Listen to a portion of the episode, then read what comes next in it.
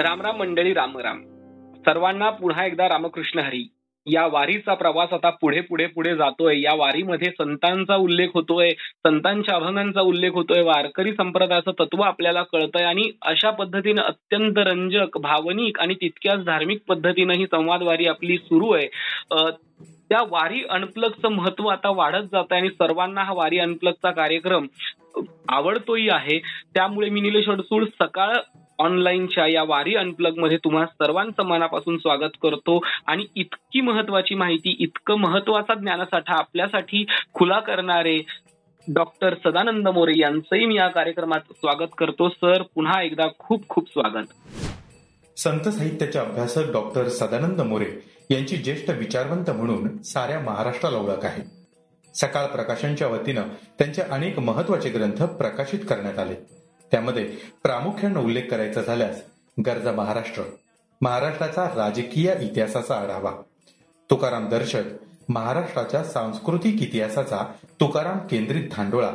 महाराष्ट्राची लोकयात्रा सामाजिक संघर्ष आणि चळवळींचा इतिहास.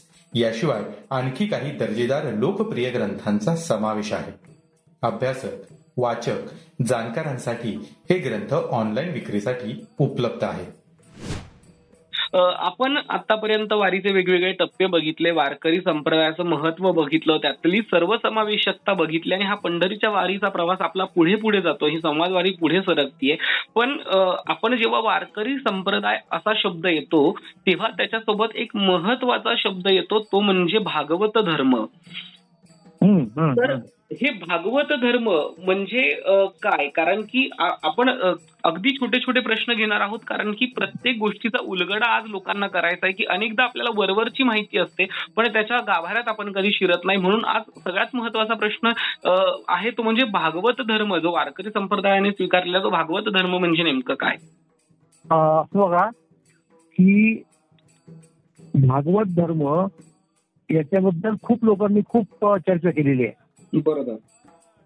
म्हणजे राजाराम शास्त्री भागवत त्याच्यानंतर डॉक्टर भांडारकर विठ्ठलरामजी शिंदे न्यायमूर्ती महादेव गोविंद रानडे डॉक्टर शंदा पेंडसे डॉक्टर भापम भैरत अशा वेगवेगळ्या लोकांनी भागवत धर्माची चर्चा केलेली आहे.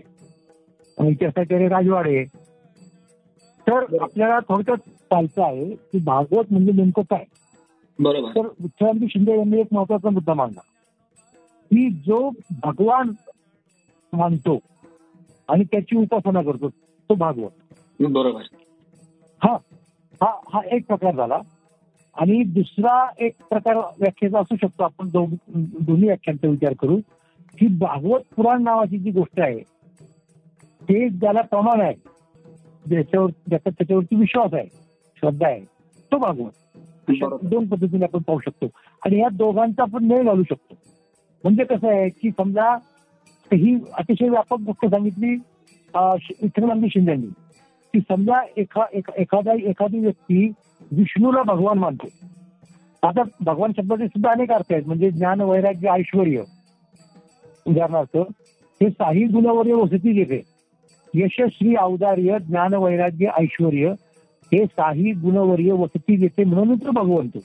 म्हणजे याचा अर्थ ऐश्वरी ज्याच्यामध्ये ही सहा ऐश्वर्य आहेत तो भगवान. बरोबर. आणि त्याची उपासना करणारा तो भागवत. आता एखाद्याला असं वाटलं की विष्णू ही अशी देवता आहे. की जी क्षणगुणा ऐश्वर्य संपन्न आहे. तर आपण त्याचं उपासना करावे तर तो विष्णू भागवत झाला उदाहरणार्थ. विष्णू.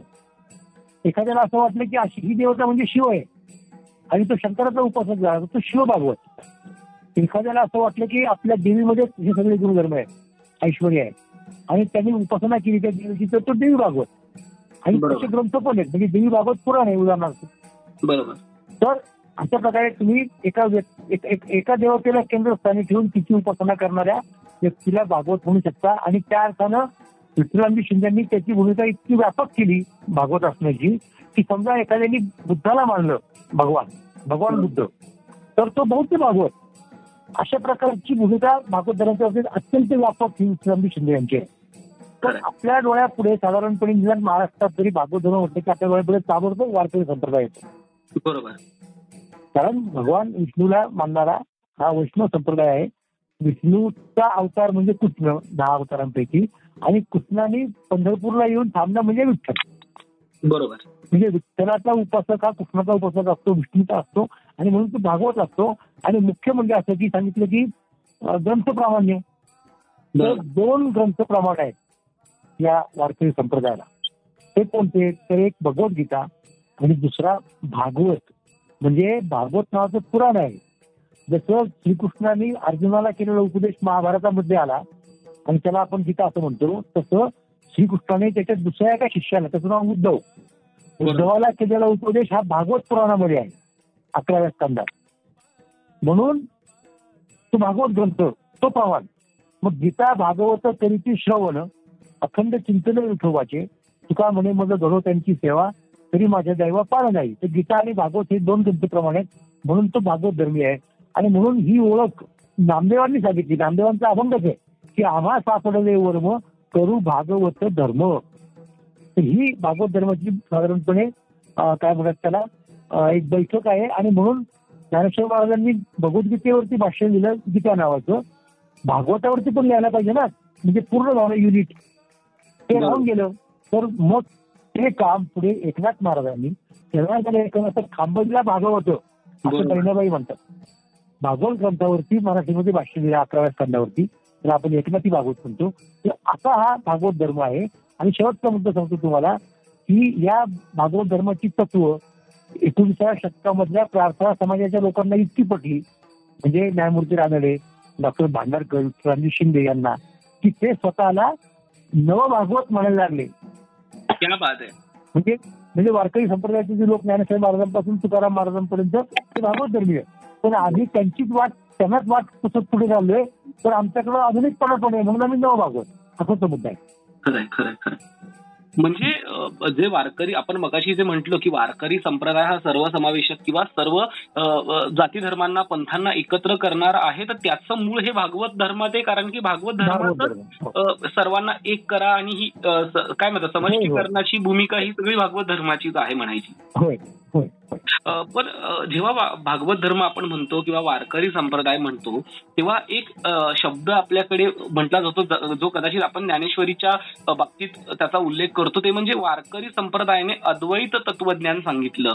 तर हे हं. अद्वैत तत्वज्ञान म्हणजे नेमकं काय? जो वारकरी संप्रदाय जितकी इतकी वर्ष हा वारसा पुढे घेऊन चाललाय अद्वैताचा तर ते अद्वैत म्हणजे नेमकं काय?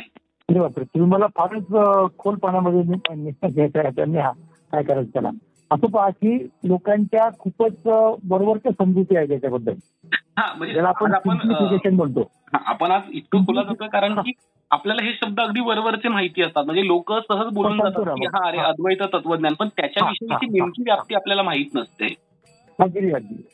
तर हा फार महत्त्वाचा प्रश्न आहे. भारतीय तत्वज्ञानामधला विशेषतः वेदांतामधला हा कळीचा प्रश्न आहे की परमेश्वर त्याला तुम्ही ब्रह्म म्हणा ईश्वर म्हणा परमेश्वर आणि जीव म्हणजे तुमच्या आमच्यासारखे अनंत जीव आहे तर परमेश्वराचं आणि जीवाचं नातं काय हा मुद्दा आहे. बरोबर. आपल्याला चित्र असं दिसतं की परमेश्वर हा कोणतरी श्रेष्ठ आहे आणि आपण एक किंचित सामान्य अशा प्रकारचे जीव आहोत. बरोबर. त्याचा आपला संबंध काय? तर त्या संबंधाची चर्चा वेदांत तत्वज्ञानामध्ये होते. आणि वेदांत तत्वज्ञान म्हणजे काय? वेदांत तत्वज्ञान म्हणजे उपनिषद. सगळ्यांनाच वेदांत म्हणतो कारण वेदांमध्ये शेवटी शेवटी आलेला तो भाग आहे म्हणून त्याला आपण वेदांत म्हणतो. तर तो वेदांत आहे तो नेमकं काय सांगतो? तर काही लोक म्हणतात की तो अद्वैत सांगतो. काही लोक म्हणतात की तो द्वैत सांगतो. हे दोन कोण झाले आणि त्याच्यामधल्या पण काही शेड्स आहेत. मग त्याला तुम्ही अशी विशिष्टाद्वैत म्हणा त्याला काय शुद्धाद्वैत म्हणा त्याला द्वैताद्वैत म्हणा अशा अनेक गोष्टी आहेत. पण आपल्याकडे साधारणपणे अद्वैत वेदांताला जास्त महत्त्व पूर्वीच्या काळामध्ये आलं. शंकराचार्यांनी जो सिद्धांत अतिशय ठामपणे मांडला की जीव आणि ब्रह्म हे एकच आहे जीव जीव जो दिसतो आपल्याला ब्रह्मापेक्षा परमेश्वरापेक्षा वेगळा तो भ्रम आहे एक प्रकारचा. बरोबर. ते अज्ञान आहे. ते अज्ञान दूर झालं की आपल्या लक्षात येतं की आपणच ब्रह्म आहोत. अहम ब्रह्मास्मी नावाचं सॉरी अहम ब्रह्मास्मी हे एक नावाक्य आहे. बरोबर. उपनिषदामध्ये तर त्याच्यावर त्यांनी भर दिला आणि सांगितलं अद्वैत प्रतिपादन केलं. हा मला एक मुद्दा.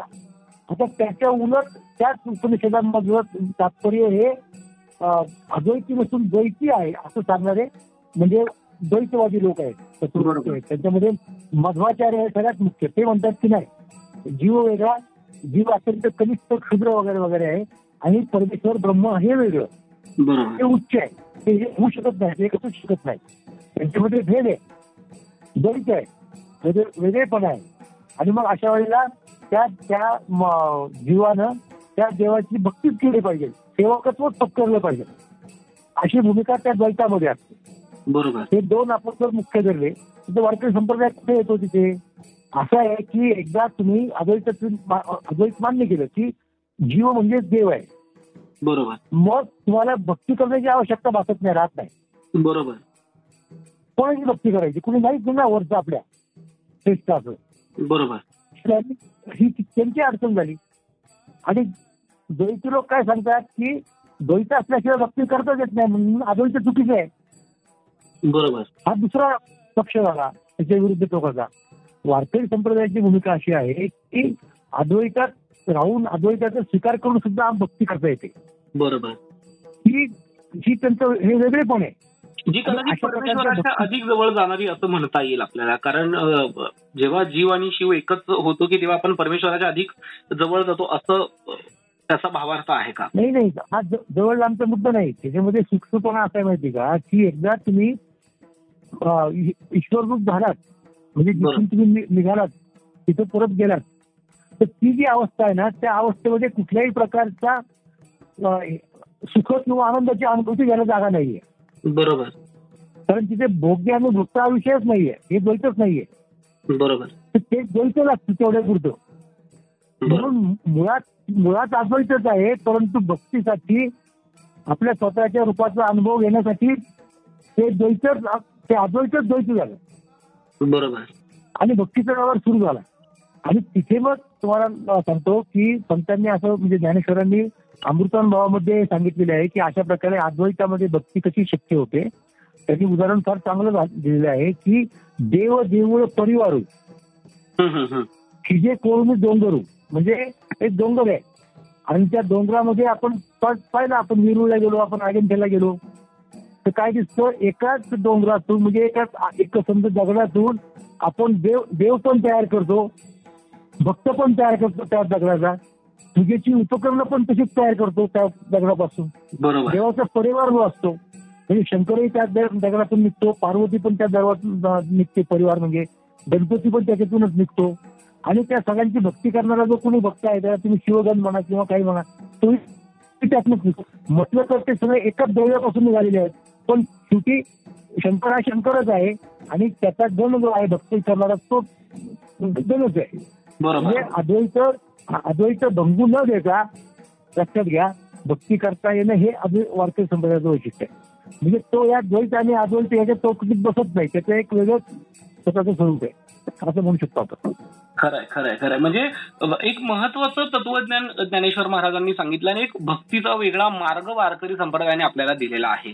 की हो, एक हो. वेगळ्या पद्धतीची भक्ती वारकरी संप्रदायाने दिली आणि म्हणूनच कदाचित हा विठ्ठल जो सगळ्यांना प्रिय आहे जो भक्तांकडनं फक्त भक्तीची अपेक्षा करतोय.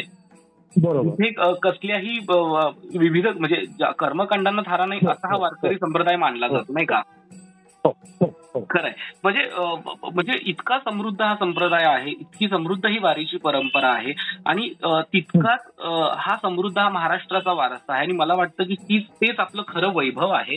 या वारीच्या टप्प्यावरती आता आपण थोडीशी विश्रांती घेतोय कारण की आता इथून पुढे आपल्याला खऱ्या अर्थानं वारीचा प्रवास जाणून घ्यायचा आहे. वारी म्हणजे वारीतल्या वेगवेगळ्या टप्प्यांवरती आपल्याला भाष्य करायचंय किंवा त्याच्यावरती आपल्याला चर्चा करायची.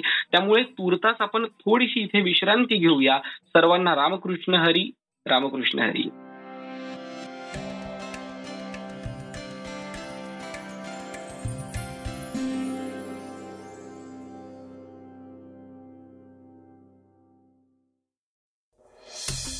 वाचा बघा आणि आता ऐका आणखी बातम्या. ई सकाळ डॉट कॉम वर. तुम्ही हा पॉडकास्ट ई सकाळच्या वेबसाईट आणि ऍप वर सुद्धा ऐकू शकता. विसरू नका या पॉडकास्टला आपल्या आवडीच्या पॉडकास्ट ऍप वर सबस्क्राईब किंवा फॉलो करायला.